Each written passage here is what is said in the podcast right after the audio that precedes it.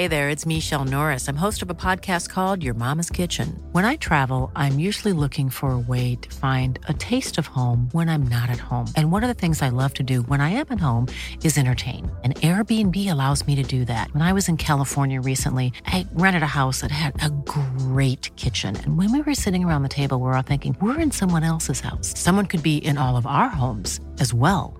If you have a home, but you're not always at home, you have an Airbnb. Your home might be worth more than you think. Find out how much at airbnb.com/slash host.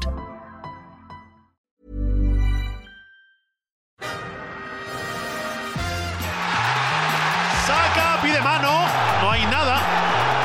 Continúa Shaka con el balón. ¡Qué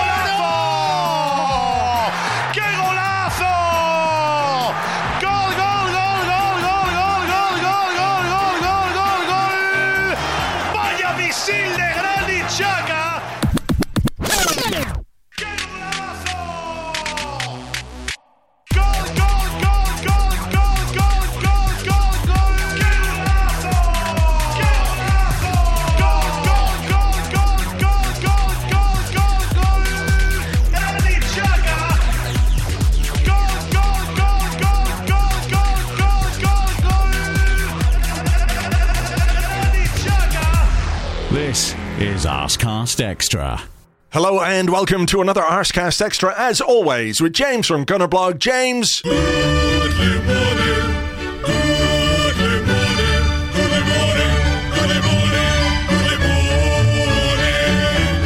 Ah, how sweet a sound to hear that again. the choir of angels Oh, thank you. serenading. angels. it's been a long time since anyone has referred to me as angels or a crowd of angels, a flock of angels, whatever the collective noun of angels is.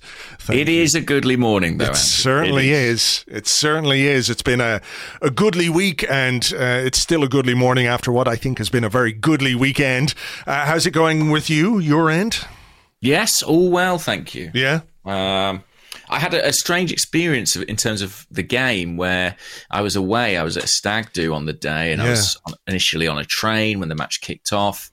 Um, and it was sort of w- weird kind of thing of almost being glad to not watch it because I was a bit nervous about the game and about the outcome. Mm-hmm. it was a, a big, big match, and it was quite nice to sort of, you know, not have all that kind of adrenaline coursing through me. But Fear. I I arrived. Fear would be the word. Yeah, Yeah. I arrived into Bristol. Um, just in time to sort of dump my bags and sort of sneak to the pub to catch the final 20 minutes. And about two minutes after I walked into the pub, uh, Granit Xhaka lashed that ball past David De Gea.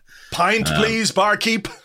Yes, well, I literally I, I I heard a roar from the other end of the pub, and it emerged there was a group of Arsenal fans watching uh, the game, and I I ran through to another room, hugged about five strangers, and then uh, ran back out and rejoined the stag. So it was uh, a nice kind of interlude. But then I watched the game in full uh, on my return last night. Much more relaxing. Yeah. In, I, I think I, in future, I'm just going to do that. You know, shut my eyes, put my fingers in my ears, and then watch it knowing the score because oh, it's it's a blissful experience if they've won. Yeah, it, it does um, take a lot of the, the tension out of things. Uh, there was a good question here. Um, I wonder if I can find it now.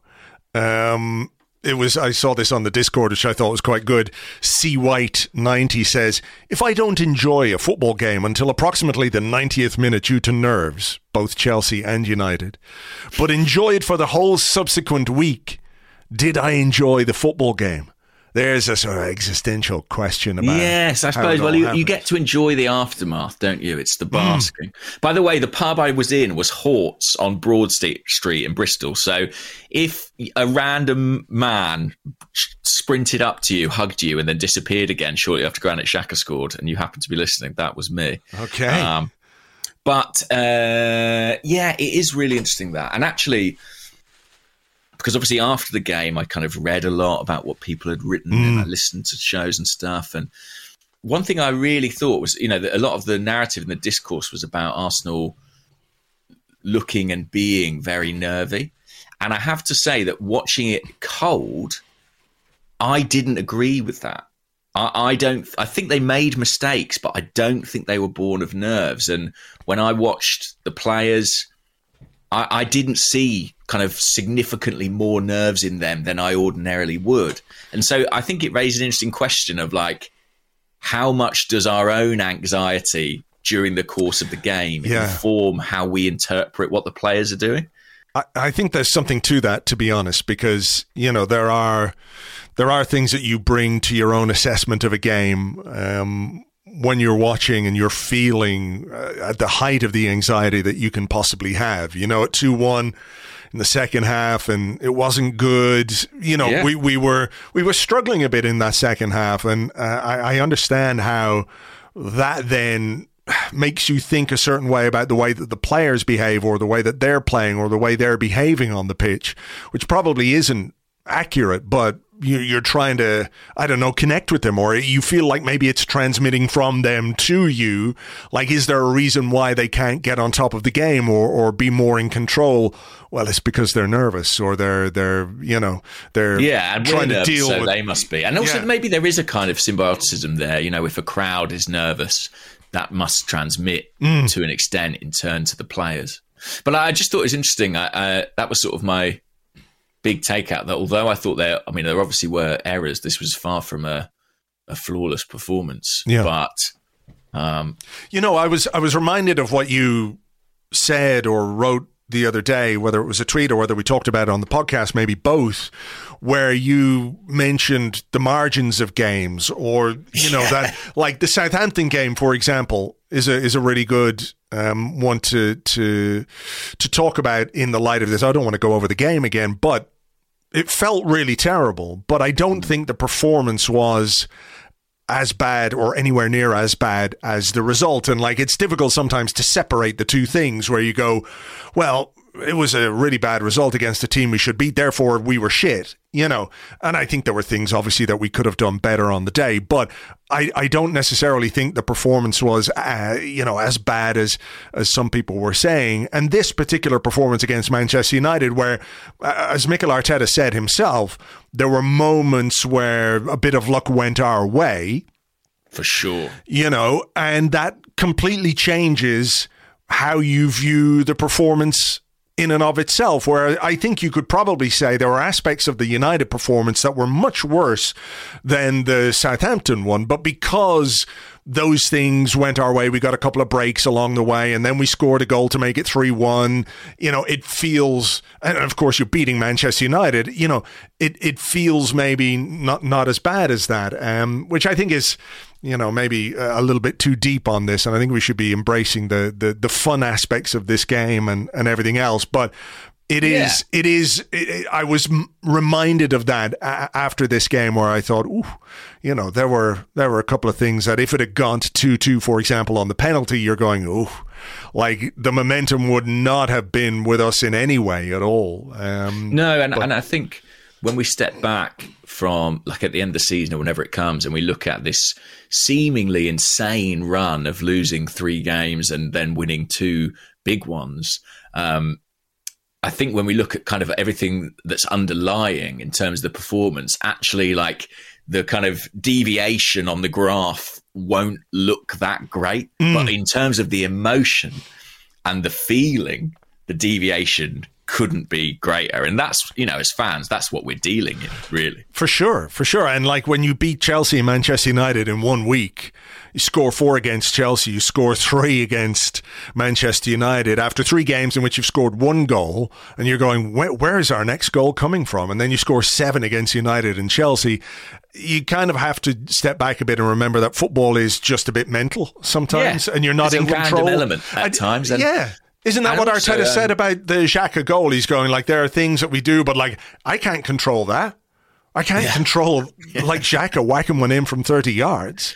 No, and, and I think, um, yeah, I think that's absolutely right. And it raises an interesting question, really, of kind of, i- i- you know, obviously we'd all prefer more points on the table, but let's say we'd taken um, six points or maybe even nine points from those three seemingly winnable games, but then lost these two games back to back. You know, the mood would be so drastically different. It's kind of, uh, yeah, it's it's a crazy it's a crazy game that we're all, Yeah. uh, you know, married to forever. Yeah, it's one of those where you think like, would we have won these two games if we'd taken six or seven or nine points Yeah. from the previous three? And you can't conclusively say one way or the other, but sometimes you go through a little bit of a bad period and it, it redoubles your motivation, it redoubles your your determination to win a game, or just sometimes things go your way.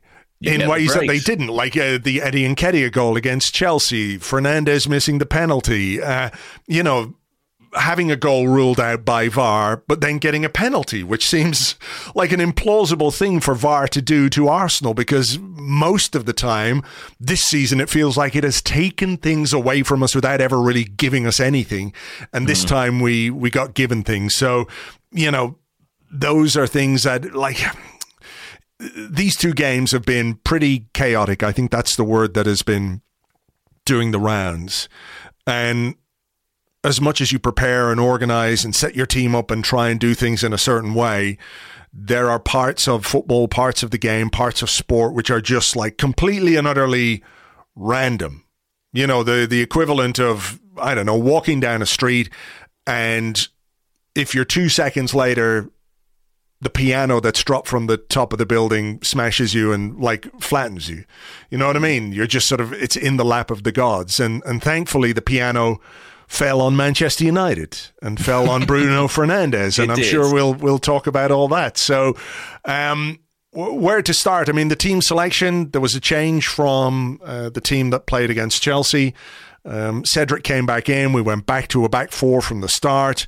Um, Eddie Nketiah kept his place up front, but pretty much everything as expected. Were, were there any surprises in the lineup for you? Or? Uh, I, I suppose only that I thought there was a chance that he'd stick with Holding and, and keep that shape and that system. But I guess he wanted to have the opportunity to bring Rob Holding on and completely end the game at that point in time. So he kept that in his, his back pocket, you know. Um, but I think, you know, he, he went back to the back four, uh, which, you know, made a certain degree of sense. I I think that part what played into kind of the chaotic nature of this game and the Chelsea game to an extent I think there are two things. One is that our defensive unit, I think, is not, you know, in the form that it was in the first half of the season. Mm-hmm. And I think the second part of that is that, in, in the case of both Manchester United and Chelsea, there is at the present time a certain degree of defensive vulnerability, and I think we, at times in the match, were quite aggressive in kind of looking to pursue and punish that. And but what remains the case is that both teams have very talented attacking players, and that puts a certain amount of stress into the game. I mean, Yeah. it- was so frantic. It was one of those games where they didn't even manage to show replays of like every big chance because another one would come along. you know? Yeah, something else would happen. Something else Yeah. would happen. Yeah, I mean, look, you look at the defending for the first Manchester United goal, and if that had been at our end, if that had been with certain defenders from our not too distant past, you know, there would be Oh. people out with the, the pitchforks and all the rest of it for those guys. And, and yeah, I mean, it's very funny when the opposition do it. Um, but a great way to start the game. And, and we've spoken about the first goal and how important it is to Arsenal. So if there was an omen about this particular game, getting that goal early on and Nuno Tavares. I mean, we, we'll talk about him, I'm sure, and we'll talk about him maybe. Well, in a we, bit he'll be getting his own section of the podcast, I should think. Um, Um, but yeah, it was the perfect start. And to be fair, the start generally was pretty good. The first few minutes, you know, we had that kind of intensity and we got our reward. And, and getting a goal at that time is kind of a break in itself because it, it really does, you know, set the course for the game. Um, and, and I guess credit to Nuno because. Uh, I mean, he really followed that ball up. He finishes like, you know, the, the position that he puts it in the net. He's right by the goal. I mean, I can't Yeah. think of too many left backs who would end up there on that move. So fair play. The knee slide needs some work though.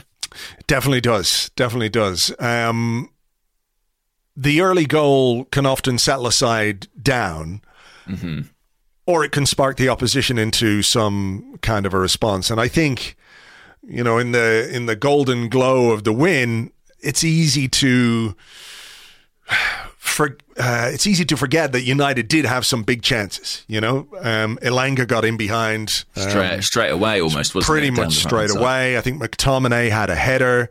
Yeah. Then there was the Ramsdale mistake where he played the pass um, into midfield. Big chance To for Bruno Fernandez, yeah. Um, and actually a really, really good tackle from Gabriel to send it out uh, for a corner. Um, What else was there? There was another one a little while later where the ball went across our box. I think it was Elanga Uh, again. it was the 14 minutes in. I've got in my notes here. Tavares and Elanga had that kind of coming together in Hmm. the box. Yeah, yeah, yeah, yeah, yeah, yeah. yeah. So yeah, there were a few. 22 minutes was Cedric's uh, centipede act crawling along the penalty box. What did you make of that? oh, I think that's a penalty. what do you think? I, th- I mean, you know, my rule of thumb on this is like if it happens up the other end, do I want a penalty f- for us? And I'd be fuming if that wasn't given. I thought the, I thought the rule that they sort of uh, they had Peter Walton out straight away, of course, on on BT Sport saying, "Well, the rules state that if a player is trying to stay upright or is falling down and the ball hits his hand, then it can't possibly be a penalty." And I'm thinking, well, all you have to do is like crawl along like some kind of wolfman. Um, Yeah. and, and oh look, it hit my hand, but because I'm this way, it seems like a fairly big um, what's the word? Uh, uh, what is it when something Loophole. loophole? That's exactly it. It feels like a big loophole to me, and I think we got a bit lucky there. To be honest, that could easily have been uh, a penalty. I, I, at first viewing, I thought, no, that's accidental because he was genuinely trying to to keep himself upright. But I also think, like, there was just an element of like putting his hand there and scooping it back out of the way. Um, another day, I think that gets given as a penalty, and I think if it gets given as a penalty, I don't know that VAR overturns it. You know that way. No, no, no, no. What about the Nuno one? Did you think that was? No, no. I don't think that was either. Absolutely not. No way. I mean, Rio Ferdinand was on um, BT afterwards going, What's he doing with his arm all around his shoulder there? And it's like, ah, come on, man. Come on. That's not that's not anywhere close to, to being a penalty. But there was also uh, the shot from uh, is it Dalot. Dalot? Yeah. That was a good shot. Yeah. Uh, off the bar. Um, Saka had to do some defending, but at the other end, you know, we had some some really nice moments too. After they had that, there was the Nketiah chance, which was a brilliant little flick from Martin Odegaard, and Probably should have done better. Really, he he just went for power in, in that instance, but yeah, Um, yeah, Yeah. a bit more accuracy. I think he puts that away. Um, so yeah, there were moments like that, and then of course the sort of weirdness of the Nketiah goal penalty Hmm. incident. yeah. I mean, again, we had the ball in the back of the net, two 0 but not two 0 um, but I mean, uh, my first thought when I looked at it was like, if that's not a goal, it has to be a penalty because the guy just came in and, and took Saka out, basically. Uh, There was no attempt to play the ball or anything like that. So to me, it was a pretty obvious penalty. Like, if that had been Saka about to shoot and the defender had done that to him, it's a penalty. So I don't really see why there's any. Like, United can be aggrieved if they didn't get a penalty up the other end, but I don't know how they can be unhappy about that being a penalty because he just fucking clattered him.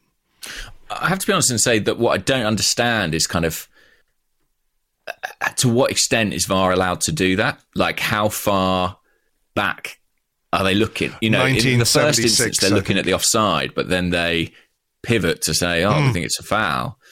But like, I, I don't know what their sort of jurisdiction is outside of the incident they're supposed to be analysing. Um, won't there be a thread from that guy? There'll be like a sure it will be 27,000 tweet thread Dale by Johnson. Dale Johnson. That's the guy. He'll explain it all. Um, But know. listen, I was delighted. I mean, Hmm. you know, it's kind of a, a bit of a roller coaster to think you've scored, have that taken away, then be granted a penalty. Um, but I, I think I agree with you. It was the right outcome there. Uh, yeah, I mean, he was just offside, but uh, there was a foul beforehand, so why not take it back and give the penalty, which Saka stepped up and put away very nicely. I mean, that's two from two now in a week for Bukayo Saka. Do you Um, remember us having a chat? I think, I think it was on here saying you know, it, it- I think somebody had missed a penalty, Aubameyang or someone, you know, maybe Lacazette. And I think we said if you're Saka or Smith Rowe, Yeah, yeah, yeah. start practicing penalties because there's goals there, mm. you know, for you. And Saka's, it was supposed to be Martinelli at Chelsea, but he, he wanted it, and he seems to be seizing that yeah. responsibility. Can you hang on one sec? Because I think there's someone at my door. Oh yeah, no worries. Yeah, one sec.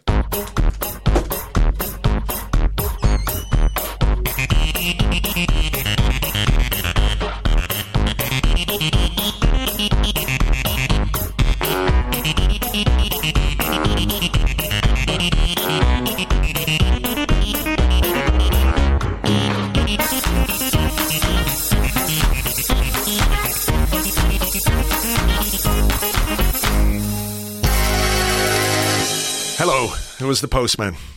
It was the postman. It was the Um, postman. But yeah, you were saying Martinelli at Chelsea and Saka took it, and he took this one. So Yeah, Yeah. Listen, I mean, if, if it adds five goals to his season, being a penalty taker, then uh, he'll be delighted with that. And he took this one really well.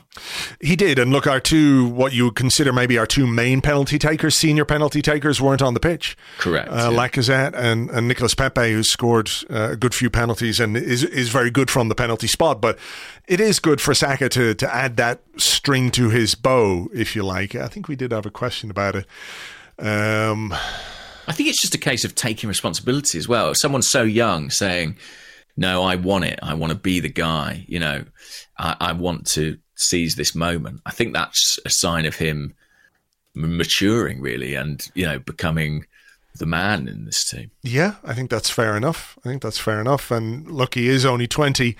Um, yeah, with a, with a question from Ian Jenkinson on the Discord. He said, Is there any reason to take Saka off penalties now?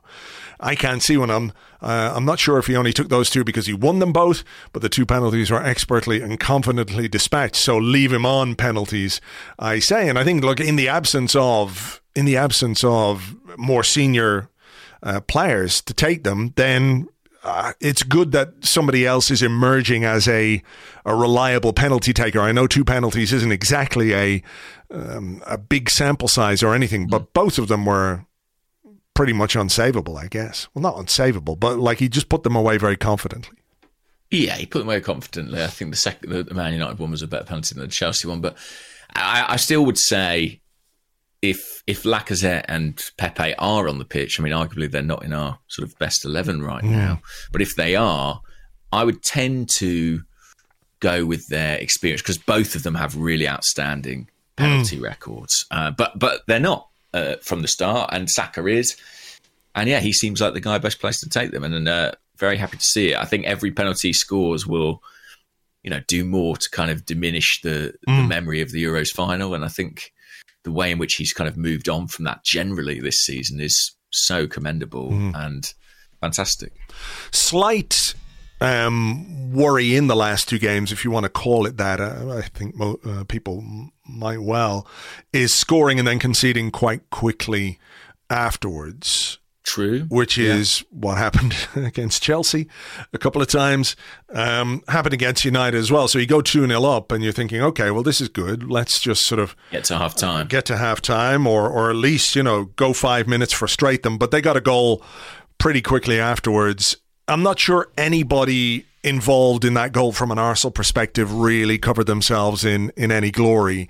The two defenders and Aaron Ramsdale, I don't know if he distracted them or whatever, but he came and realized he wasn't going to get there. And I don't know what looks worse for a goalkeeper coming and like sticking with it and getting nowhere near it or coming and changing your mind and still not getting anywhere near it. I don't know which one is worse from a goalkeeping perspective. I didn't think he really came, to be fair. He stepped He's- forward and Yeah. then had to step back, you know? I mean, he's never getting there, I would say. Um, so if he thought he was, that was definitely a misjudgment. Hmm. Like it's curling away from him.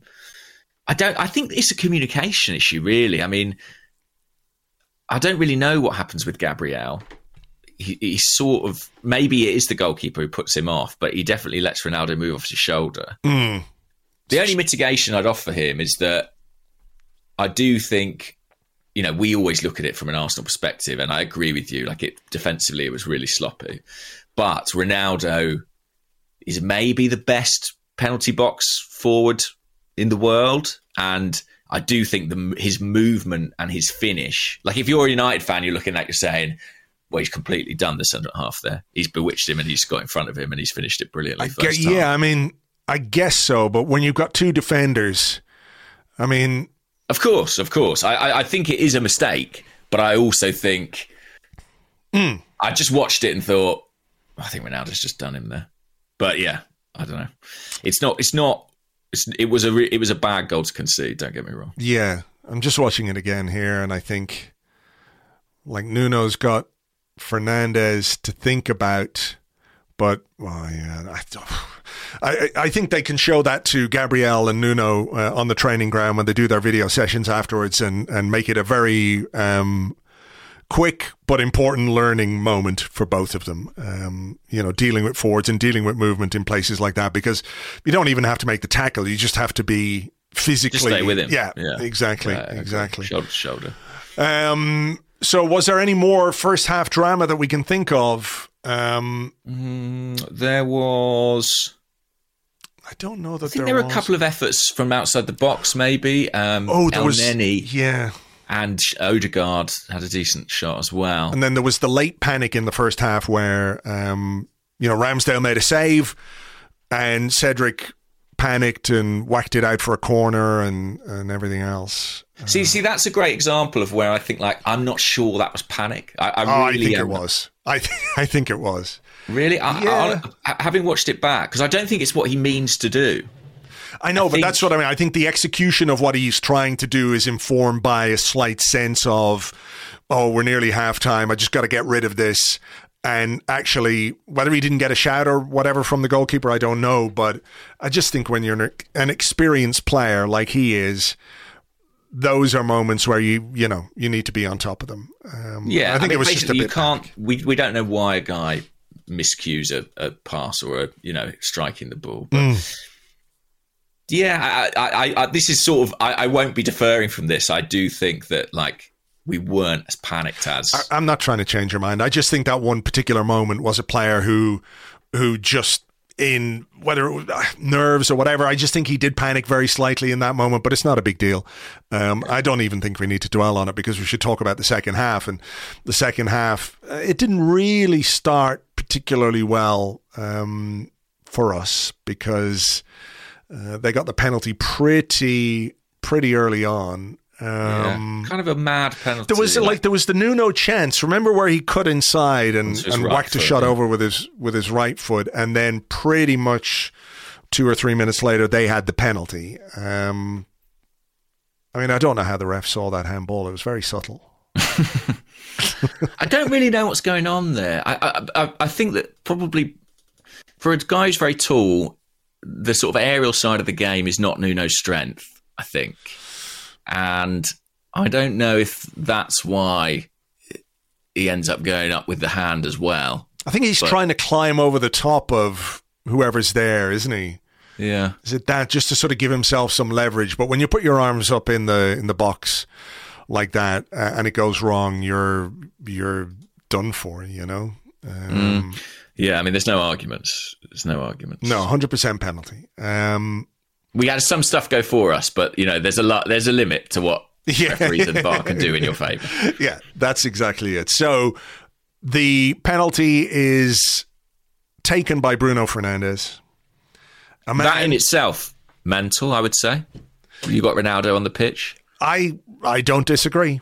I don't disagree. Um, I think there was some talk afterwards, or I read afterwards, that he didn't feel like he was in the right frame of mind to take it. Which, look, he's had a lot going on a, on a personal level, um, which I, I understand is very difficult. But I think if you're um, if you're ready to play a game of football and you're a player like Ronaldo, I don't understand why you wouldn't be ready to take a Well, penalty. he looked in a pretty good frame of mind to me when he put the first one away Oh, and the second one when he was offside. yeah, Um, but listen, I mean, I guess a penalty is a different kind of pressure and a different kind of situation. But I, uh, if you're asking me who I'd rather face, bear in mind Ronaldo put one past Ramsdale at Old Trafford. yeah.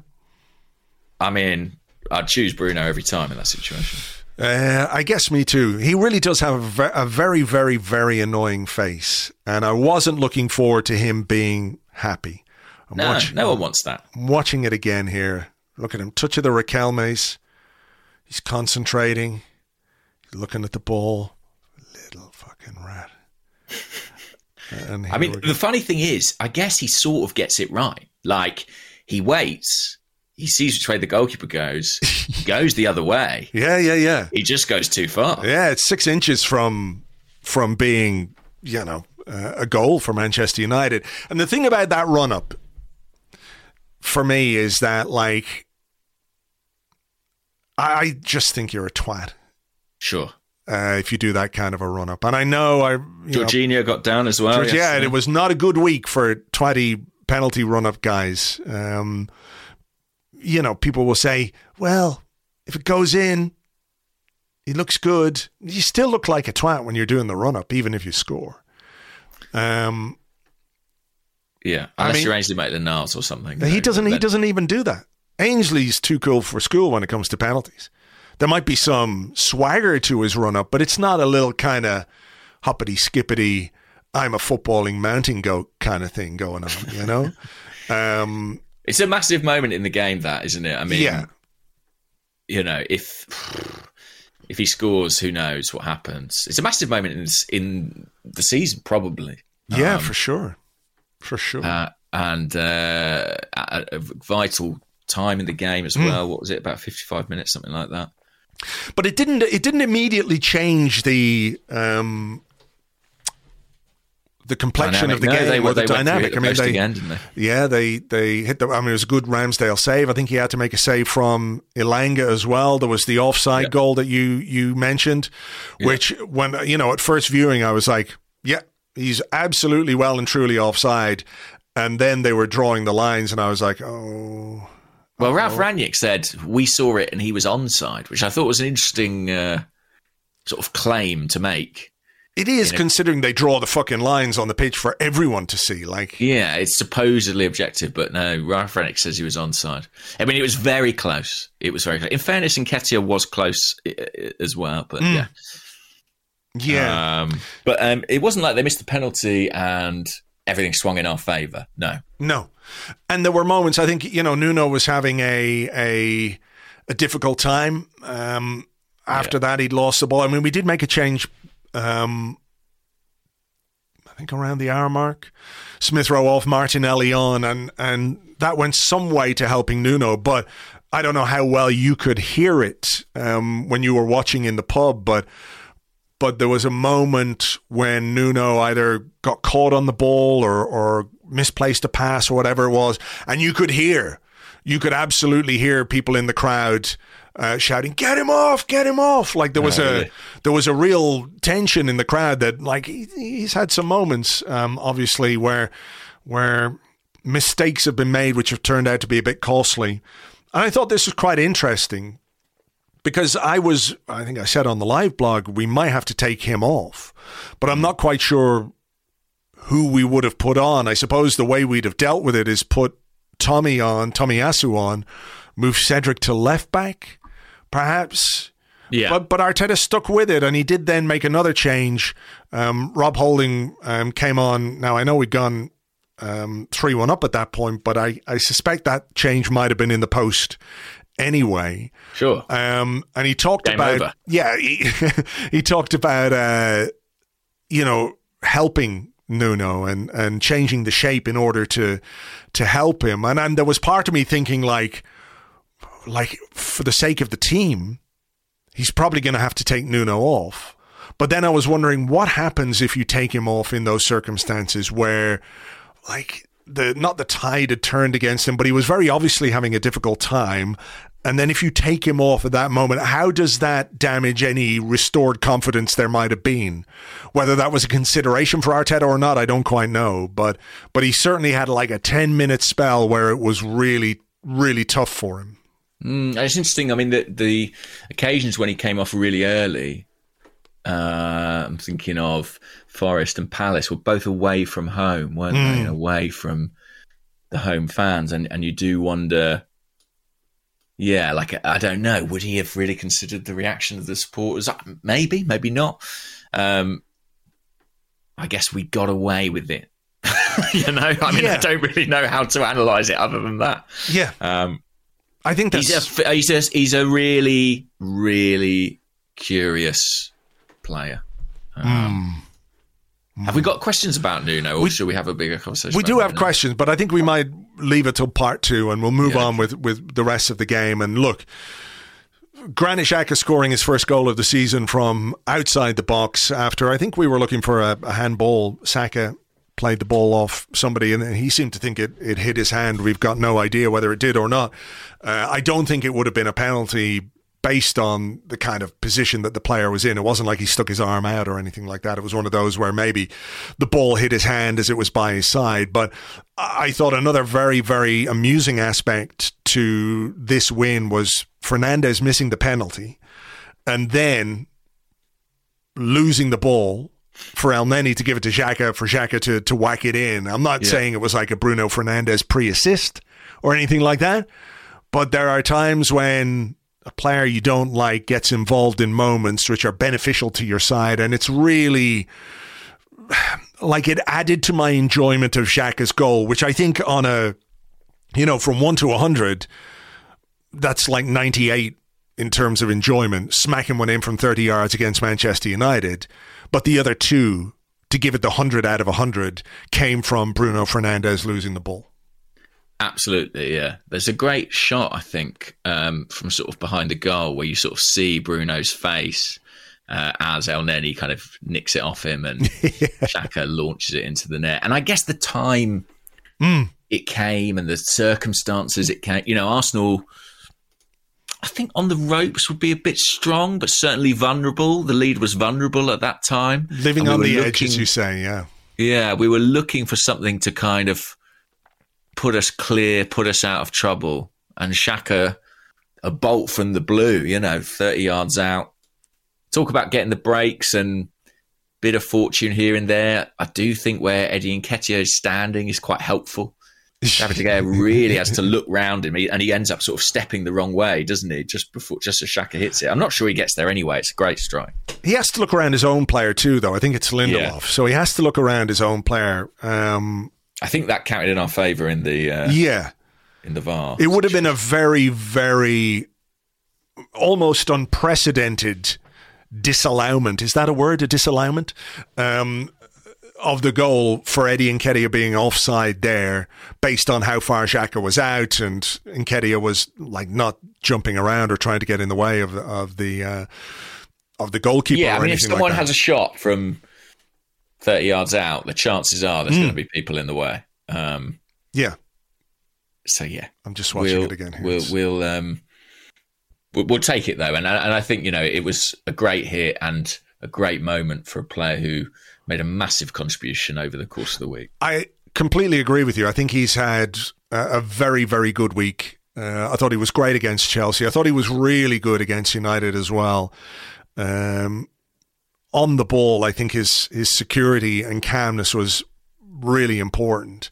And we talked about the penalty miss not being the thing that changed the dynamic of the game. I think this goal absolutely did because I don't think United were anyway threatening. Uh, or not to the same level anyway. I mean, you're always a little bit worried when you consider the quality that they have, but but this absolutely changed. And I know it's quite reductive to say the goal that made it three one had a big impact on the game, but it it sort of took the wind out of United's sails. Yeah, killed the game really. I- It, it, it really sort of um, set the seal on it. And then, of course, about about sixty seconds later, Arteta did bring Rob Holding on, so that Yeah. that was the the win locked in.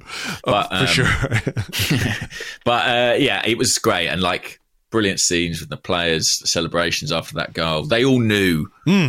what that goal meant in the context of the game and the context of the Yeah. season. Yeah, when the opposition miss a penalty, um, Yeah. you know, and and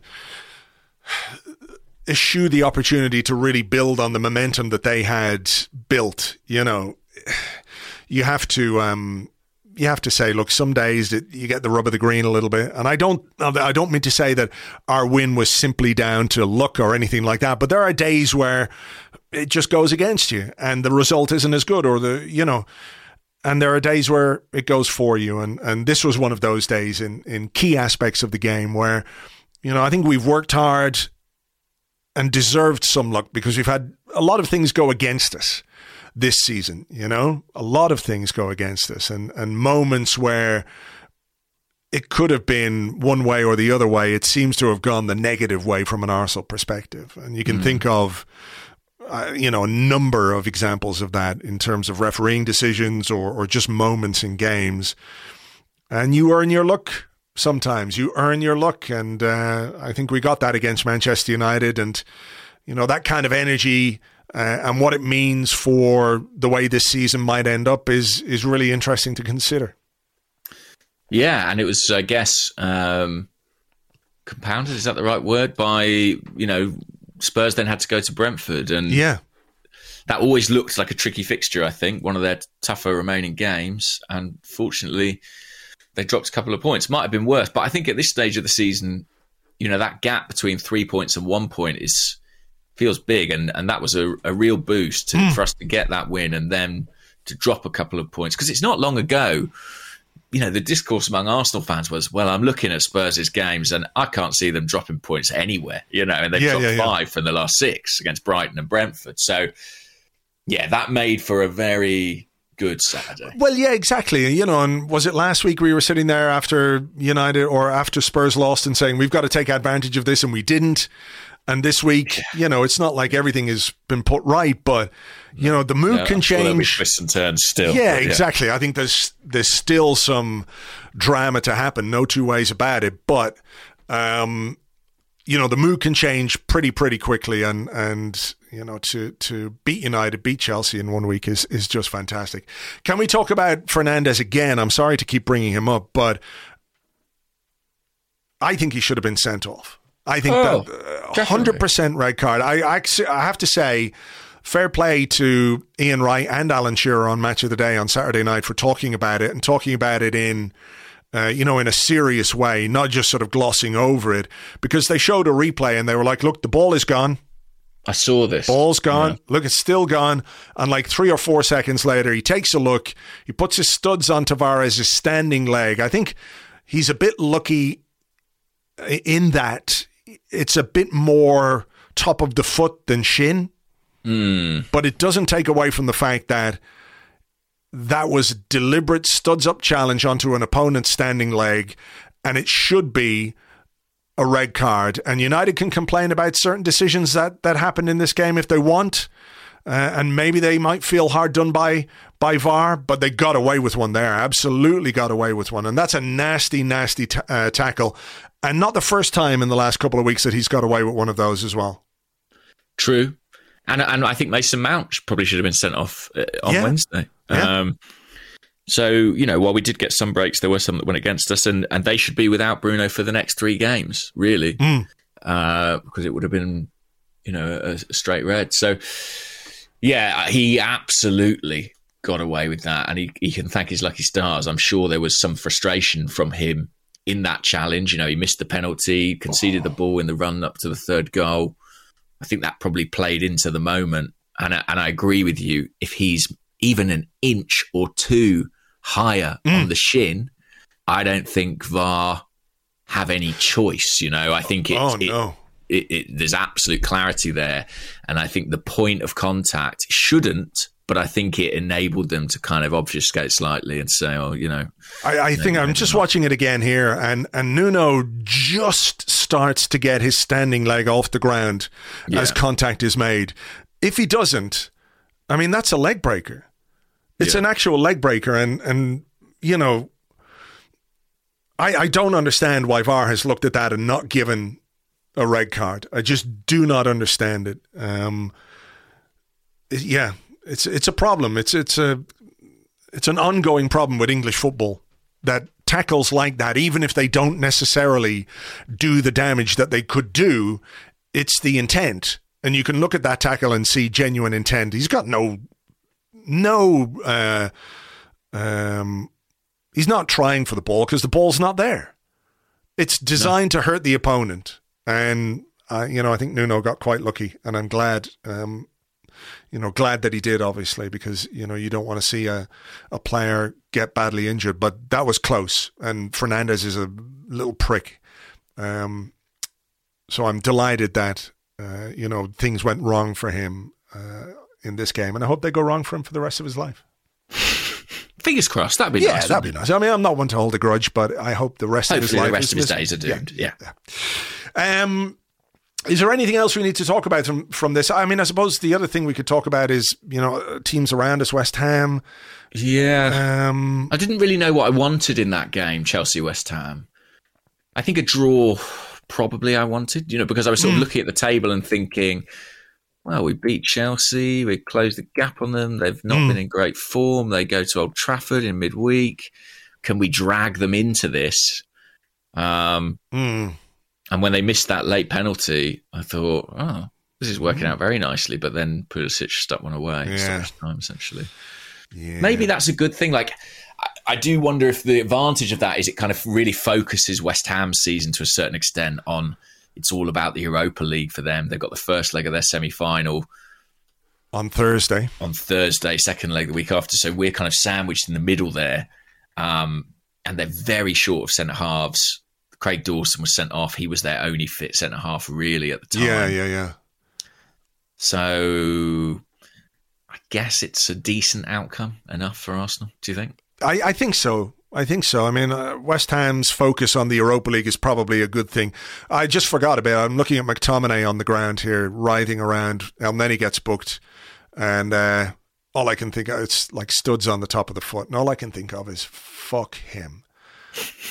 I'm happy that his foot is sore. Um, Hard, notorious hard man Mohamed Elneny dishing out punishment. Yeah, yeah, yeah. Um, yeah, I, going back to West Ham, I think their focus on the Europa League is probably a good thing for us. Because as much as they will say one game at a time, we'll play our first leg, we'll focus on Arsenal, and then we'll focus on our second leg. I mean, it may be a case that what happens in the first leg has a really big impact on the way that they approach our game. We want a nice tight first leg, don't we? Yeah. Yeah. We want them to have to battle to overcome something in the second leg. So maybe they don't risk some of their key players or whatever it might be. Um, I, They're I don't at know. home in the first leg, which is a bit of a shame. Yeah. travel and stuff. Nice away win for Eintracht Frankfurt will then have a have a big impact. Common Eintracht Frankfurt. Yeah. Um, okay. Well, look, it, it's a great win, and it's a it's a, a hugely enjoyable win, and three big points. Table looks a bit healthier now. It does. I didn't look at the table um, the last couple of weeks because I was like, oh, I don't want to. I don't want to. And maybe it wasn't as bad as I thought it was going to be, but it looks quite nice now. Um, you know, it's in our hands. That's the thing about this. It is. It's in our hands. Mm-hmm. Five games. If we win them, we've done it. Yeah, yeah, yeah. all- well, that's that's all it. is. That's all. You just got to win five games in a row to make it seven wins in a row, which is not I something the I think we've of ever done. excruciating Yeah. thing is that the position that we're in now, I think it's increasingly clear that this derby is going to be pretty decisive and influential. Yeah, but when we win the derby, it means that that that'll all be done and dusted. Oh, that's a good point. I Yeah. hadn't thought of it that way. Yeah, exactly. you know, you need to. No, I do think the next three are the next three games. I think by the end of the derby, we'll pretty much know who's going to do it because Hmm. uh, I'm just looking. What are our next three? Our next three are West Ham away, which is you know another test.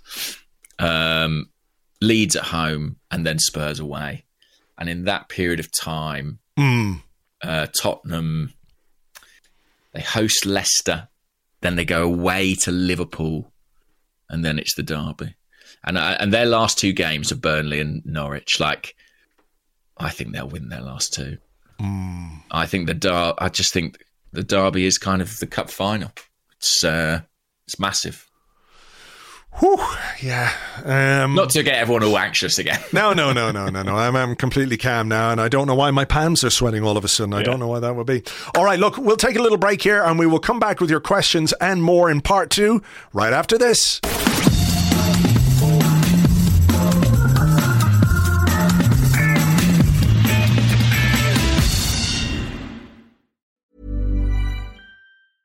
Quality sleep is essential. That's why the Sleep Number Smart Bed is designed for your ever evolving sleep needs. Need a bed that's firmer or softer on either side? Helps you sleep at a comfortable temperature? Sleep Number Smart Beds let you individualize your comfort so you sleep better together. JD Power ranks Sleep Number number 1 in customer satisfaction with mattresses purchased in-store. And now save 40% on the Sleep Number limited edition Smart Bed for a limited time. For JD Power 2023 award information, visit jdpower.com/awards. Only at Sleep Number stores or sleepnumber.com. Hey there, it's Michele Norris. I'm host of a podcast called Your Mama's Kitchen. When I travel, I'm usually looking for a way to find a taste of home when I'm not at home. And one of the things I love to do when I am at home is entertain. And Airbnb allows me to do that. When I was in California recently, I rented a house that had a great kitchen. And when we were sitting around the table, we we're all thinking, we're in someone else's house. Someone could be in all of our homes as well. If you have a home, but you're not always at home, you have an Airbnb. Your home might be worth more than you think. Find out how much at airbnb.com/slash host. Welcome back to the Arsecast Extra. This is part two of the show where we answer questions that you sent to us on Twitter at Gunnerblog and at Arseblog. Also on the Arseblog Discord chat server, which you get access to if you are an Arseblog member on Patreon. Final reminder for this this month, April, we are donating every single penny that we make from Patreon to UNICEF to help kids around the world who are uh, impacted by wars and conflict. Uh, we can get them education and healthcare and medicine and all kinds of things. So if you want to sign up at patreon.com forward slash arseblog, you get access to all the stuff that we do on Patreon, all the archives, and you're going to help a really good cause. So patreon.com forward slash arseblog uh, to do that. Right let me ask you this because I want to start on this, and we did talk about him a bit um, uh, in the first half of the show. Um, Desi underscore Ars on the Discord says, Do you think we should treat Nuno like a young player like Balogun? He clearly has loads of talent and physical ability, but we don't need to decide if he's a, a, successful signing right now. Maybe he needs a loan year before we can make a decision on his future. And Lil Moosey 13 on the Discord, Goodly morning, Gooners. Uh, Nuno Tavares has been a real tragi-comedy since the international break, involved in the build-up to two Chelsea goals, scoring one against Man United, uh, but also to blame for bad defending on multiple goals conceded. He's been bang in the middle of so many de- de- decisive moments recently. Has his stock gone up or down, in your opinion? Well, I'll start by saying I'm really pleased for him that he got the goal against United, and I'm glad that that moment of him being subbed off against Palace wasn't the end for him. I never mm. felt it had to be. And there's such a tendency to kind of, you know, blow things up and say, well, that's it, he's finished. Um, and I'm glad that hasn't been the end of the story. Mm. I do think I mean, there are parallels with Emmanuel Eboué in terms of he's a fullback who doesn't really play like a fullback at all, and it's even down to the fact that Eboué had those moments where he had to be pulled off in games, or one game in particular where kind of everything mm. was going wrong for him. It just seemed a sort of slightly odd comparison. I think uh, I am worried about the defensive side of his game, and and the thing is with some attacking fullbacks, it's like well they don't really defend like, um, you know, they're just up the pitch all the time and they don't really get back. And there's an element of risk with that. It's not really the case with Nuno. The trouble with Nuno is when he is in a defensive position, mm. he makes errors in pretty much every game. I, and I do fear that it's going to cost us. Like, you mentioned the possibility of Tomiyasu coming back, and it was great to see him come on against United. Another big moment we didn't mention. If he does, I, I would be sorely tempted by switching mm. Cedric, who I know wasn't brilliant himself against United, to the left hand side. I just think the consistency for me is a bit more valuable. But I think how you feel about Nuno might sort of tell you a bit about what kind of football fan you are. Like if you're someone who values attacking play and excitement, then you're going to probably love him. And if you're someone who's a bit more conservative and kind of safety minded, then he might fill you with hmm. worry. And I'm, I think I'm a little bit more in the latter camp.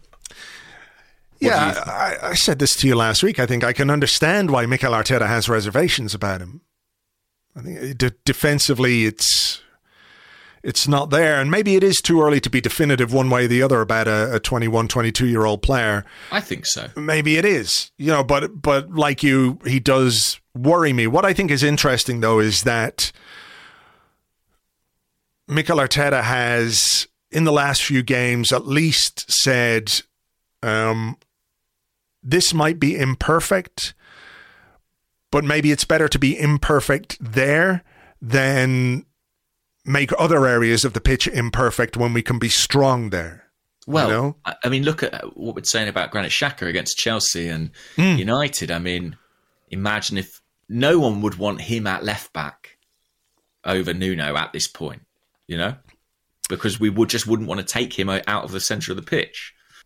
That's it. So- That's it. Um, I mean, he seems like a nice lad, and he obviously enjoyed his goal.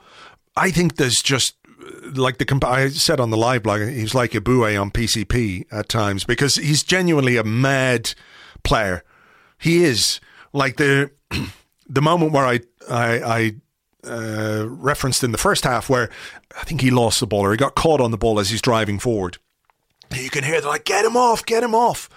And then a couple of minutes later, he's winning a tackle or he's intercepting and driving the ball forward. And he was involved in uh, some good moments from an offensive point of view. Like he's in the box. I think there was one moment in the in the second half where he ended up in the box in like the center forward position. I'm thinking, what the, f- why? How are you there? What is, what is, what are you like? You know, Yeah, yeah, yeah. He, and he- that's he the is pro just a- Nuno argument. The pro Nuno argument is okay, he worries us, but to what extent does he worry the opposition? Hmm? maybe, yeah. You know, like I said, when he scores that goal, he's inside the six yard box. Who's planning on that? Who's tracking a left hmm. back that far? I, I think that as more options come back into the squad, maybe there'll be a bit more flexibility in approach. Like maybe there are games where we're prepared to sacrifice the defensive solidity for what he gives us going forward, and maybe there are games where we're not prepared to take that risk. Um, and maybe it will be a kind of horses for courses situation.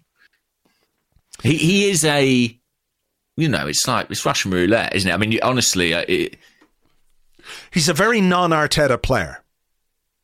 yeah, that's for sure. That's for sure. Yeah. You know, and there's good and bad to that. Um, Yeah, I mean, I don't think there's anything wrong with having players, and in fact, it's quite welcome uh, to have a, a sort of unpredictability about players. But I mean, I always think of the the story that Thierry Henry told when he was at Barcelona with Pep Guardiola, and we know that there are similarities between Pep and Mikel Arteta in terms of how they want their players to play the game.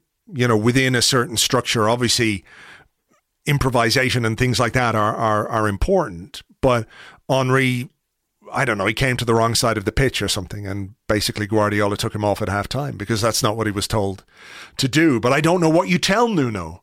What do you tell? I mean, do you want him to get forward because he can contribute, but also, like, if you know he's a dodgy defender and he defends dodgily, he's not really doing anything that you didn't expect either, if that makes sense.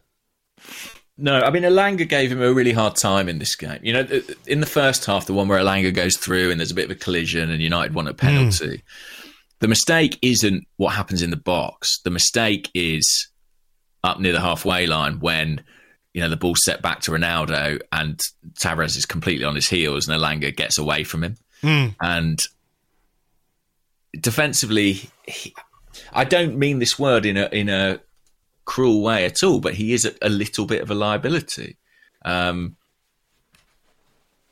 but uh, in in fairness to the manager, he has slightly restructured the team to at least attempt to offset that.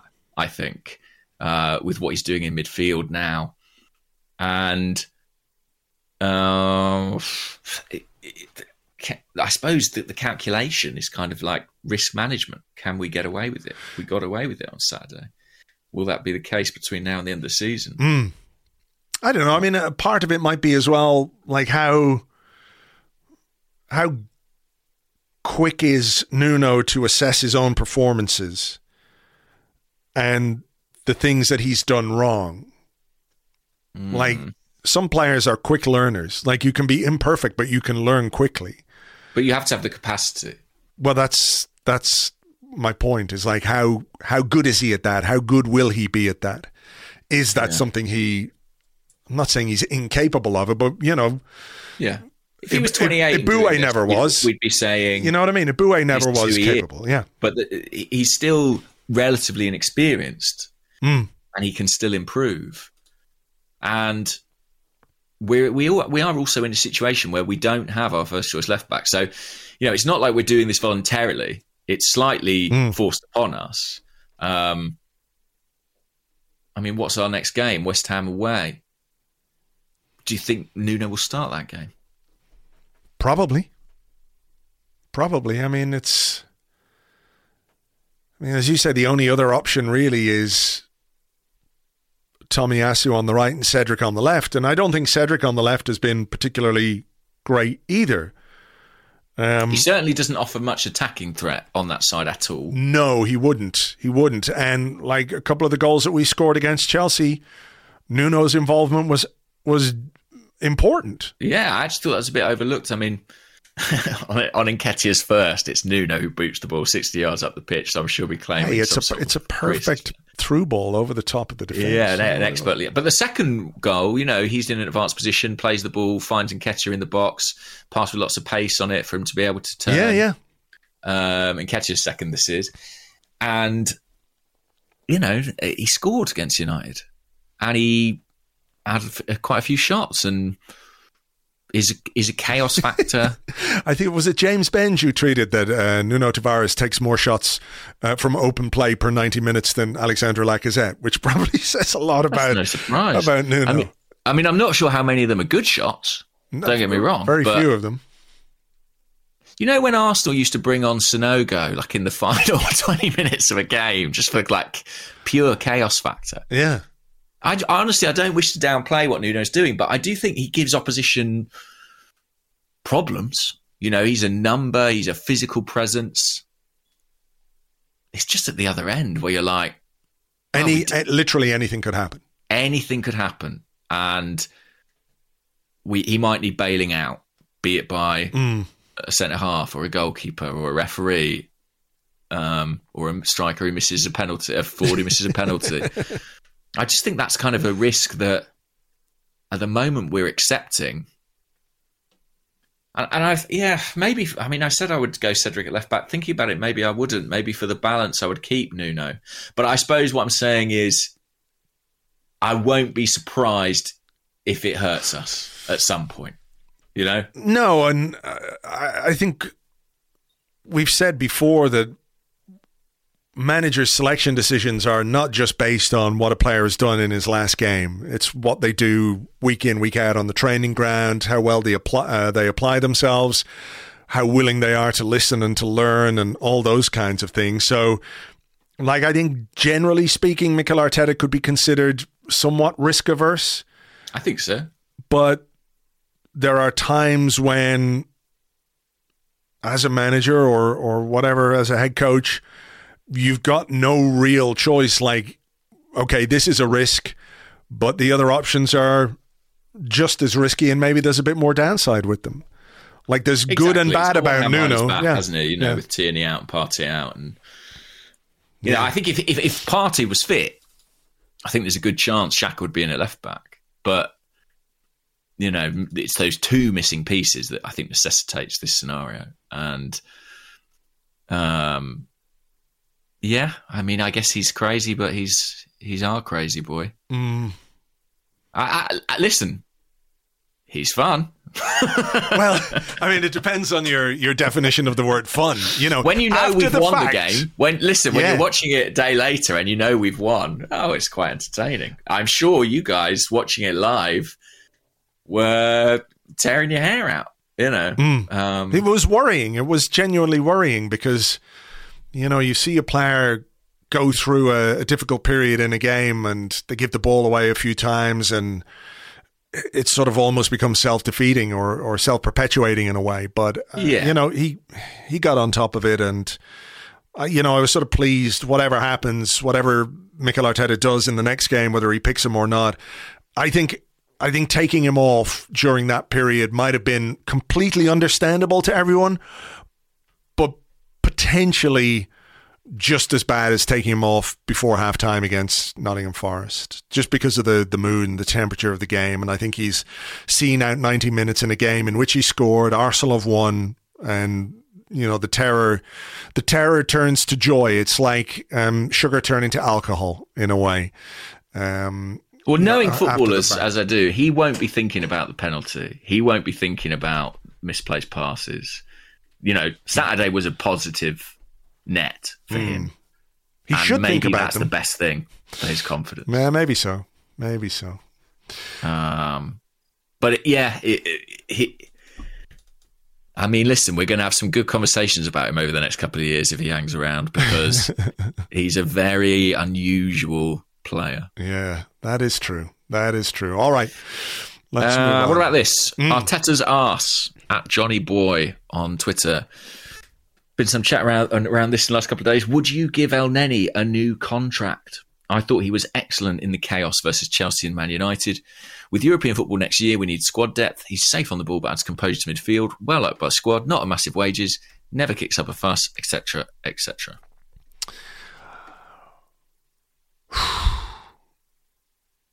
this is one of those where like he's he's looked like he's been on his way out more than once at Oh, Arsenal. Um I guess it really depends on how well we can do other aspects of the business we need to do. Like I think as a squad player he's he's really decent as a squad age player. is he? Let's he's look. 29. He'll be 29, 30 in the summer. like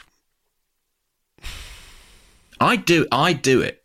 I would do it. I wouldn't be I wouldn't be opposed to it. Um but I think it might depend on what else we're going to do in midfield because I think there's like this the the conversation earlier in the season is like we've got to get the Xhaka upgrade and I'm not necessarily sure that that's a high priority for the club or Mikel Arteta in the same way that it might be for certain sections of the fan base. Like that's I, just feel- I think the same as you on that. I do think I have this sort of sneaky feeling that if Xhaka, uh, if Arsenal get back into the Champions League, that Xhaka might feel like I've done what I wanted to do. I, I have a slight hunch about that. You know, in his video the other day, he was like, "I'm not leaving here until I feel like I've really achieved something." And I know getting back to the Champions League for some people, it's not the be all and end all, and it's where we should be.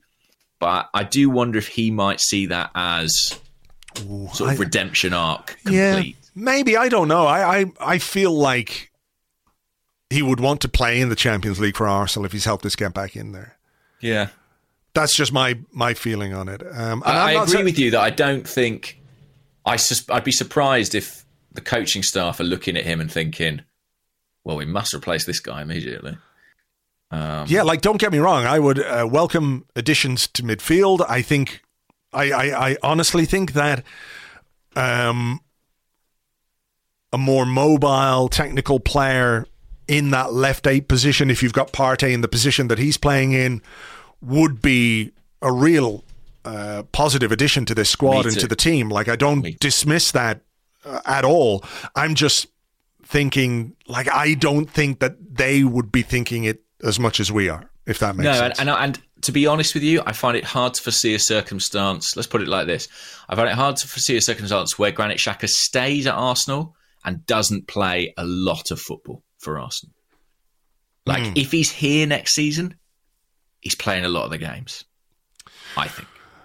I I don't disagree. But what about? I can't El- imagine him being on the bench. I just can't. I just don't see it. Like if he feels that's the way it's going, I think he'll go.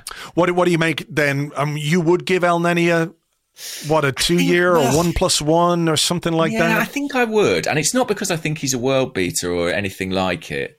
I do think sometimes he's a bit underappreciated. I mean, I, I think people forget that this is a guy who is a really important part of the Egypt team, regular international, has played on big stages. Um, he's not a joke. Do you know what I mean? Like, no, no, no, no, no. he's he's a solid pro, and if he went to like a mid-table Premier League club, I think he'd be a really good player for for, for that sort of level. Um, I think the reason I would keep him is just because I sort of think about Arteta's quote about I think he said I want 22 outfield players and three goalkeepers. Was that not? a- was that Edu who said that? Oh. I think that might have been Edu who said that because he was talking, and I haven't really seen a full transcript of it. Uh, he was talking to ESPN Brazil and talking about the transfer plans, and, and we'll talk about one particular player in in, in a moment. Um, but I think that was what Edu said: twenty-two outfield players, three goalkeepers. Um, I think it was Arteta. I, I, Oh, was I it? Okay, I could just be wrong. It in a Okay. press conference. If you ask me what I want, it's 22 outfield players. uh, okay, all right. Sorry, I, I, I was sure I saw that quote attributed to Edu over the Maybe they're weekend. both That's fine. saying it, Andrew. I mean, Maybe hopefully they're on the same page with that. that would be But that would be handy. I haven't done all the, you know, counting up who we've got, but I just think if if what you require is depth, and Elneny, in fairness to him, I think has literally come out and said, I don't want any guarantees. I'm happy to be a bit popular. I just love Hmm. living in London, being at Arsenal. Like, if you need a guy to be on the fringes of your squad, break break glass in case of emergency, which is basically what he's been this season. He's barely played until it was like, do you know what? We've got to use him because we require some stability. And he's come in and been really reliable, dependable in that circumstance, and who's happy with that job. And it's not an extortionate cost, and he's a good person to have around the training ground. Yeah. Then I, I sort of think that's a no brainer.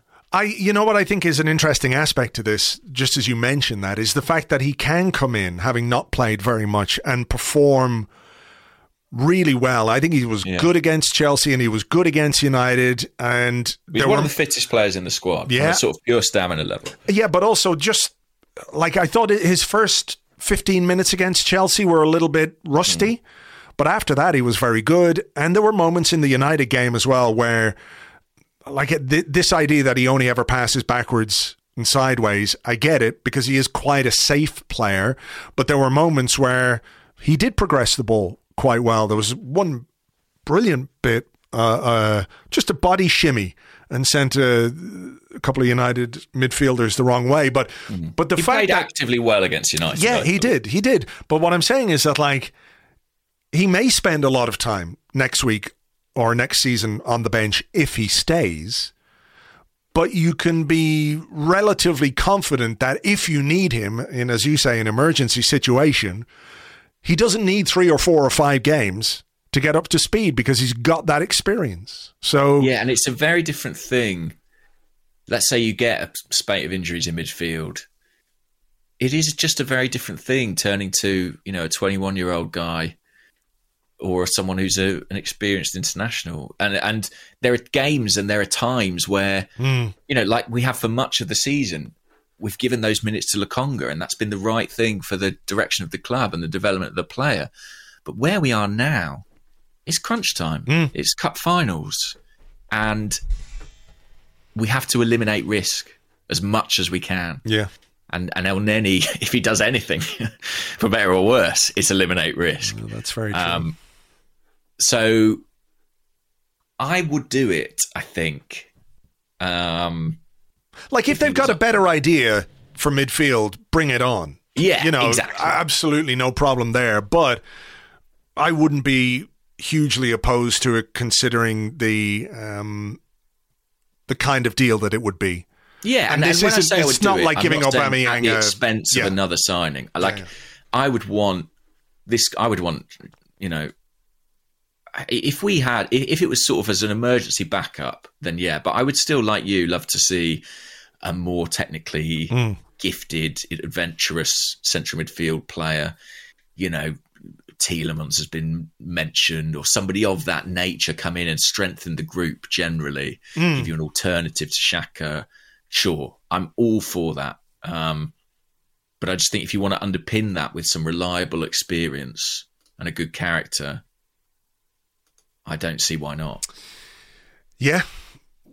I think it's one they'll visit at the end of the season and see what, you know, see what kind of money we have to spend. I mean, there are some key positions obviously to be filled and and a striker or maybe two strikers is is uh, two forwards maybe rather than two strikers is something we have to think about.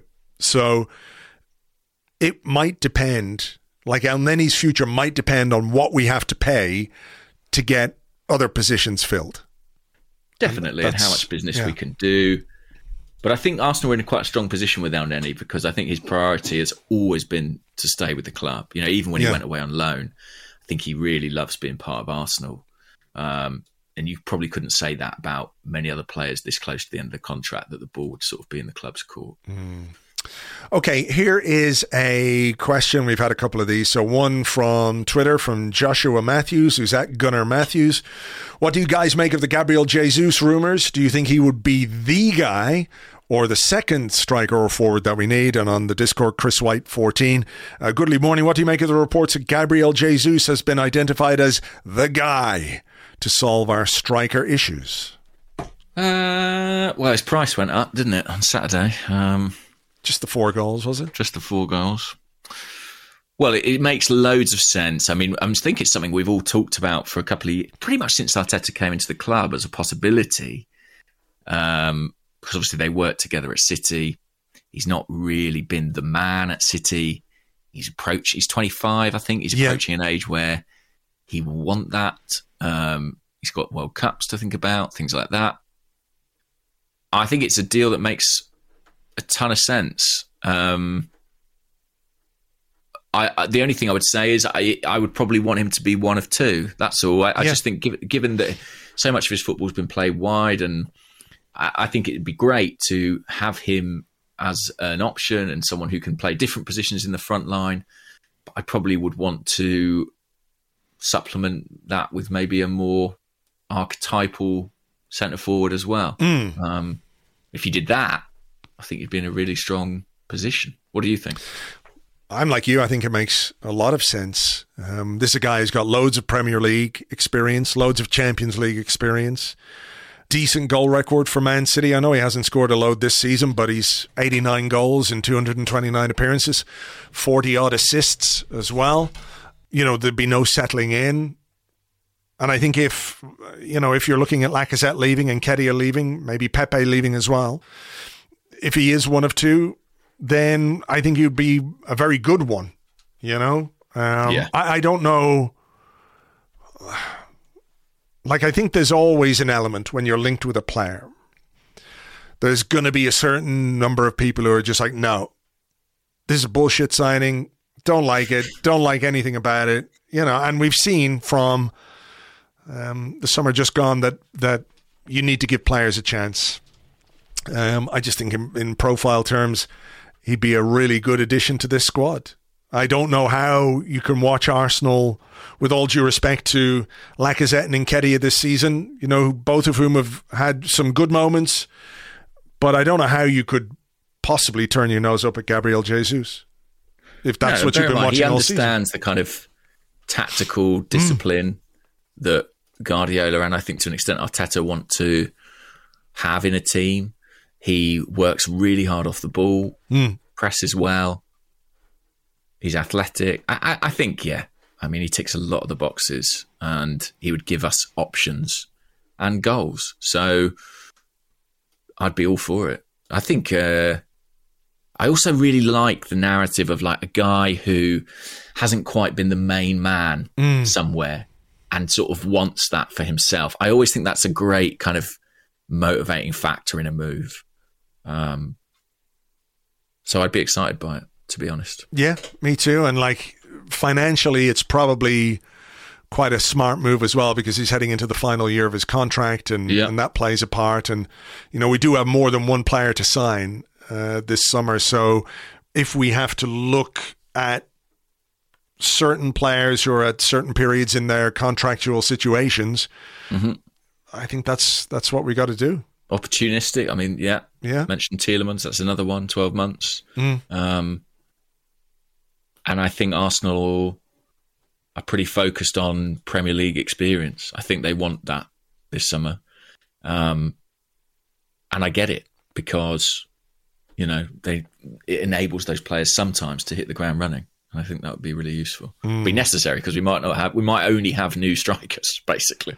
Yeah, yeah, yeah, yeah. Um, John Eight Oi on Discord says, "Fuckety fantastical morning to you both. uh, I'd love to know how you think Ramsdale is doing. To me, he's made some good saves, but he's been pretty shaky in recent weeks, and I'm wondering if that's feeding out to the rest of the defence, or if it's their shakiness affecting him, or is it simply the whole team is emotionally all over the place due to the pressure of the top four race, like the rest of us." Um, I think we dismiss the emotionally all over the place thing. Although you know you do have to factor that in. They are human, yeah. Yeah. Of course. Um, I think he's had some shaky moments, but I don't remember any like the one against Man United at at the weekend. That was a big mistake, but we got away with it because the team is switched on, and I guess it's just the same as a defender making a mistake and then the goalkeeper making a save, isn't it? Um, it's just goalkeeper mistakes are seen as as slightly different. What I liked about that, though, I didn't like the mistake itself. Um, that was that so, was yeah. bad.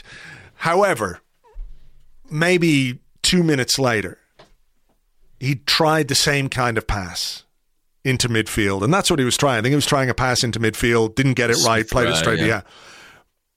But he didn't then just say, fuck it, I'll just lump the ball. And he made a successful pass a couple of minutes later into midfield. We turned and uh, drove into the United half. And I like that aspect of it. I like that part of him and his character where he doesn't crumble. And I think we do we forget? I don't know if we forget, but he's only 23, which is very young in the life of a goalkeeper. And um, I still think by some distance the the good outweighs the the iffy moments, if you like, when it comes to to Ramsdale in terms of what he's brought to the side. So, like any 23 year old player, I think he is going to have some fluctuations in form, some games where things don't go quite as well for him as others, but you know, he hasn't thrown one in or anything like that. So the the, No. the the other the other side of that though, where like is he shaky because the defense is shaky or is the defense shaky because he's shaky?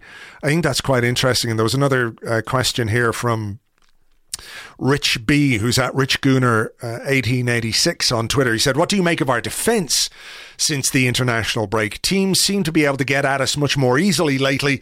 Is this solely down to the loss of Tierney and Partey or something more tactical? I think the the absence of the fullbacks and Partey. I mean, if you think about uh, for for the first half of the season, we spoke about it as a back five. You know, Yeah. the goalkeeper and the back four, and we're missing two components of that. But then Partey, in our best run of the season, was the guy playing in front of that and winning a lot of duels and being a big physical presence in that area of the pitch. So I'm sure that's a factor.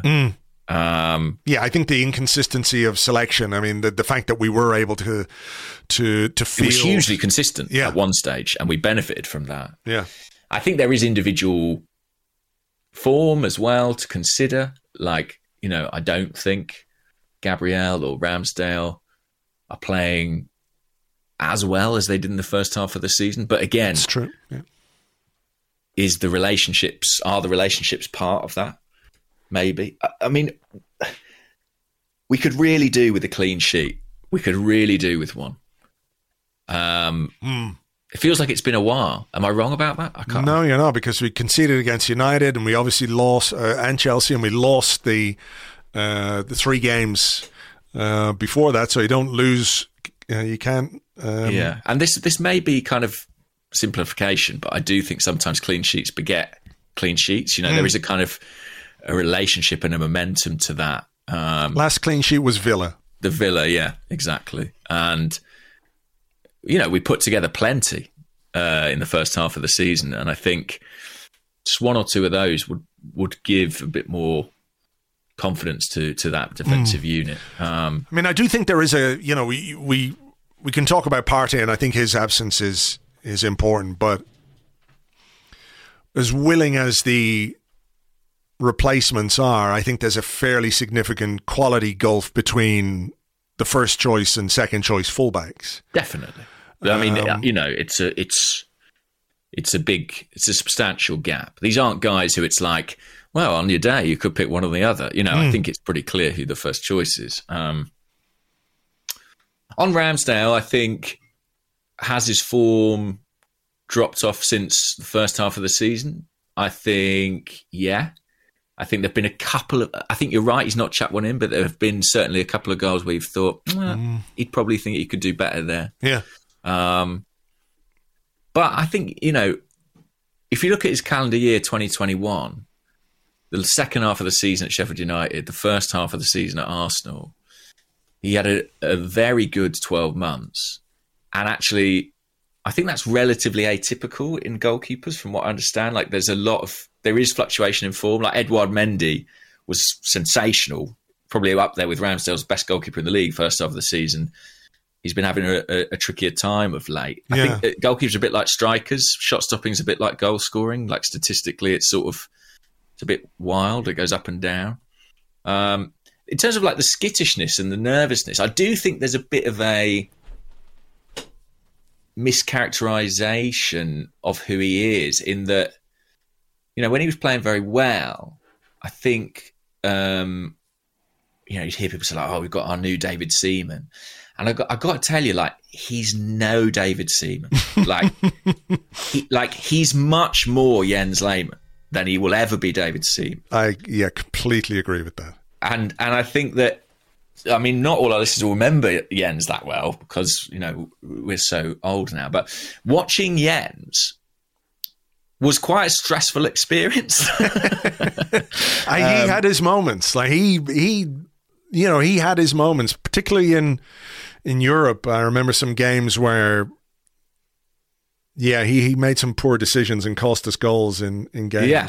and and I, and I honestly think you know, and I like Ramsdale, but I think he's much more that sort of goalkeeper, and I think that he's someone who will come for something other goalkeepers won't come for, or he'll try pass other goalkeepers won't play, and that the consequence of that is that you will see moments uh, that are that appear skittish or scary. Yeah, yeah, yeah. Um, and that and they knew that when they bought him, and it's part of why they bought him.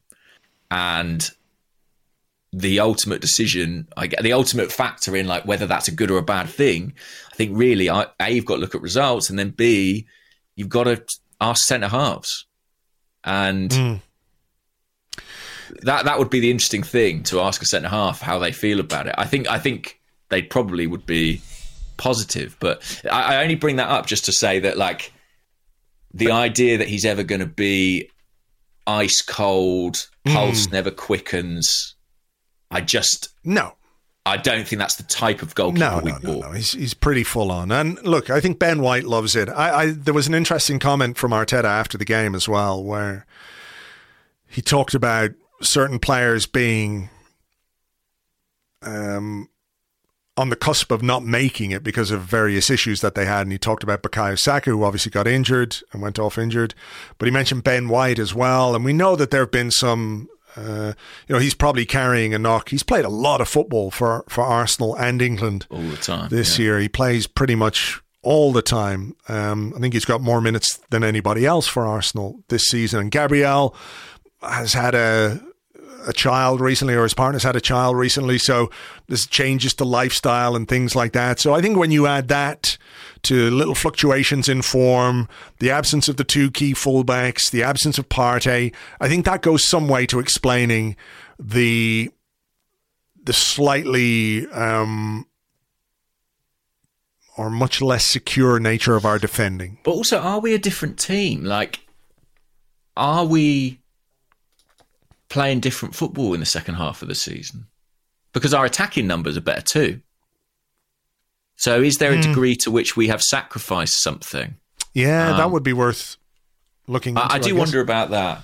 Uh, I, I thought you make a good point about the Ramsdale pass, and that comes back to my thing about sort of fear and anxiety among players. I mean, a player who's scared after they have a pass intercepted just puts the next one into touch. Do you see what I mean? Or Yeah, just, yeah, you know, yeah. Safety off the pitch. option, yeah. And, and I do think that although Arsenal made mistakes playing out from the back against United, by and large, ninety percent of the time they stuck at it, and Mm. and I think um, that shows their sort of commitment to the plan. Yeah. But yeah, I, I, it's, it's an interesting one as well because you've got such a good second choice goalkeeper. That's the other reason that Rams does in this discussion because This season.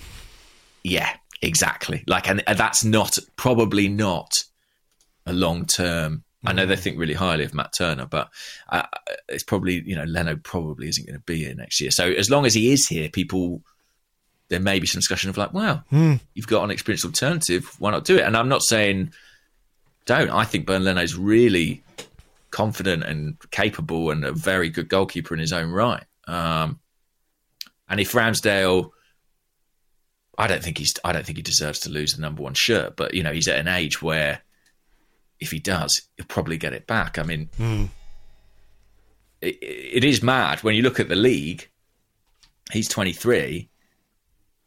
I think I can only think of one other goalkeeper in the league playing at a sort of comparable age, and it's Meslier at Leeds, hmm. whose form is always up, who's really talented, but form is always up and down. So, I think there is some hope that like he will definitely improve. He should improve over the next five years or whatever it might be. But I, I, I it's just that word of warning of like he's never going to be. Um, He's he's always going to be who he is, you know.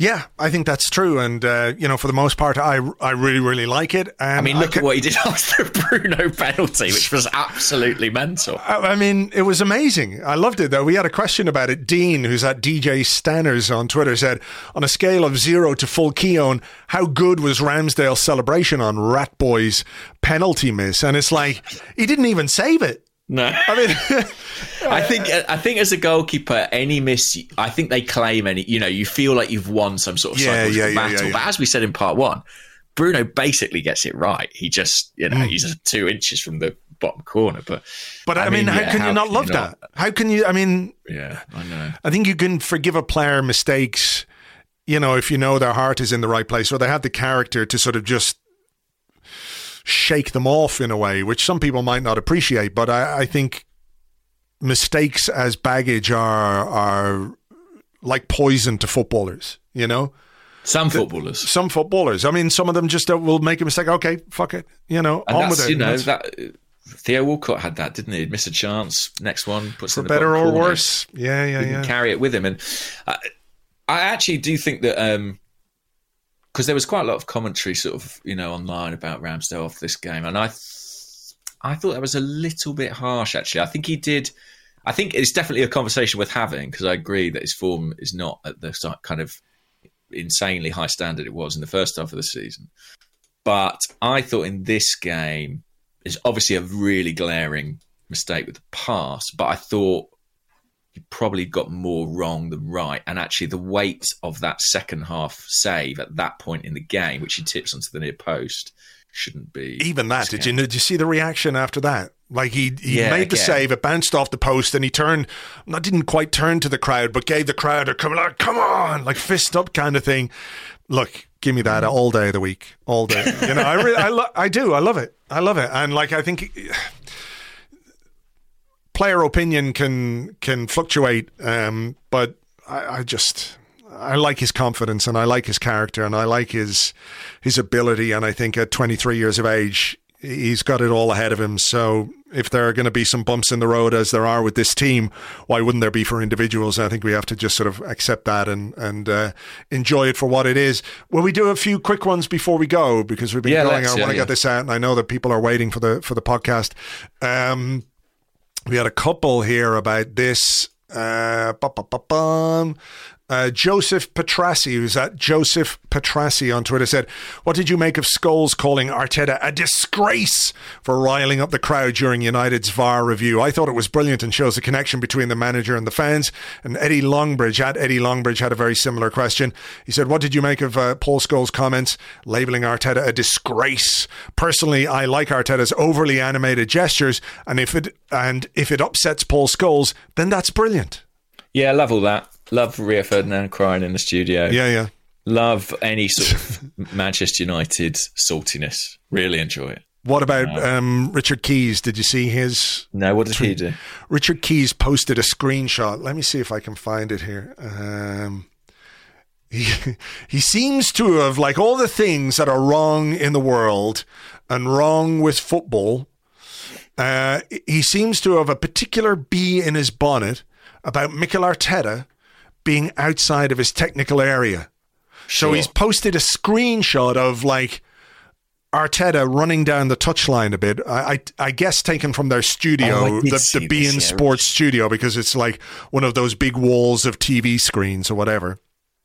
And he says, "Why is this irritating man allowed to spend ninety minutes outside of his penal, outside of his technical area? Can't the fourth see this?" Presume he means the fourth official. Um, I mean, fucking I- I- shave I- your listen. paws, you fuck. Yeah, it's such bullshit. I mean, I also saw in, in, on the subject of sort of pissing everybody else off. That same journalist came out with his tweet about you know whoever gets fourth, you know, won't deserve it. They're the best of a bad bunch. These tweets only happen when Arsenal are in fourth. I noticed. Um, Oh, this is the Man United guy. yeah, yeah, yeah, yeah, yeah, yeah. Yeah. So all that saltiness, I'll I'll drink it up. Uh, it's delicious. I did. I did also enjoy the the the Man United lad. There were some clips during the rounds. Um, oh, the boy Goldbridge. yeah. Oh bloody hell! Bloody hell! I, I fucking hate football. Bloody hell! It's terrible. Yeah. Oh. And I know a lot of it is just performing for the cameras. Like a lot of that watch along stuff is absolutely like who can be the most manic to get you know Oh, memes. yeah. What I should tell you before we go, I had the most vivid dream of my life. Go on. the other day. I was I was playing football. I was picked to play up front for Spurs against Arsenal in a North London derby. This isn't a dream, Andrew. It's a nightmare. It was fucking nightmares, right? And everyone knew I was like a 50 year old Arsenal fan. I was thinking, how the fuck am I going to be able to do it at Premier League level? These guys are fast. And the manager, whoever he was, came in and went, "We're going to give you the start." And I was sitting there going like, "Oh," Uh, and I scored. I scored. Oh man, no celebration. No celebration. I did like you know in um, uh, Arrested Development where there's like and I was just like trudging along. But because I was so very obviously miserable at scoring, I became like this internet meme sensation. People were doing gifs. It was like, look at Wow. unhappy footballer guy. It was terrible. It was a sort really of terrible. Convoluted, involved dream. Yeah. And really, I really didn't enjoy it. And it was one of those where I was like, I was playing football. I've got to do my best because I'm playing football. But Imagine if Spurs get the an injury crisis up front. You get the call from Antonio. Andrew, we need an emergency striker. you know what I would do? what? I'd say, oh, okay, I'll, I'll, I'll do it. I'll do it.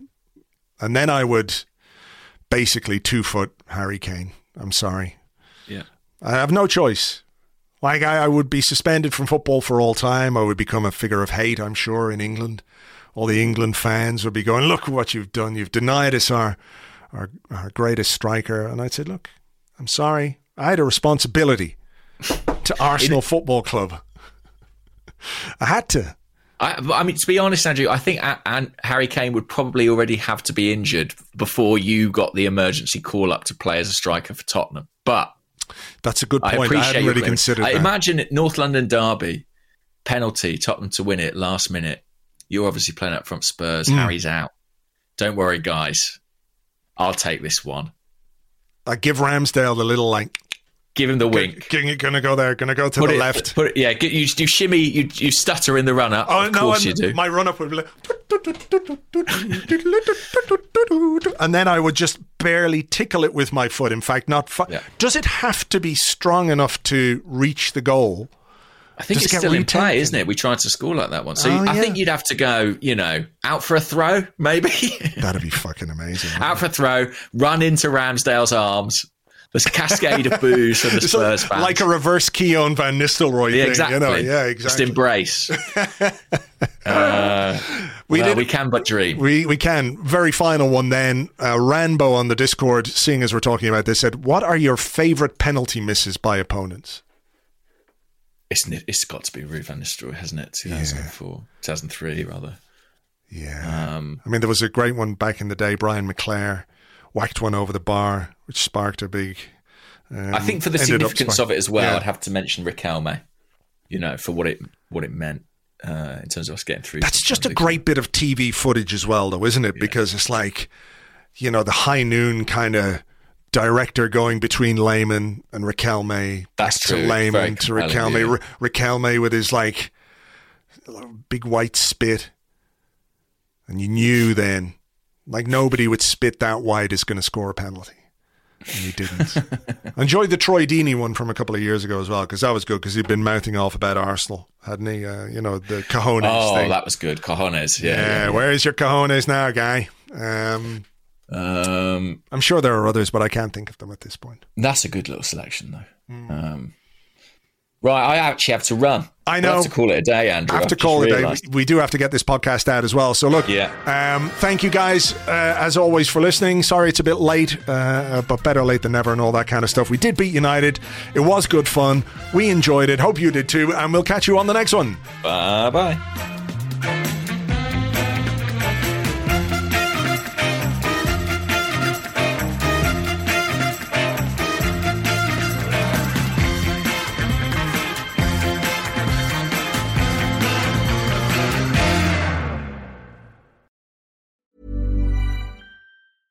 Normally, being a little extra might be a bit much, but not when it comes to healthcare. That's why United Healthcare's Health Protector Guard fixed indemnity insurance plans, underwritten by Golden Rule Insurance Company, supplement your primary plan so you manage out of pocket costs. Learn more at uh1.com.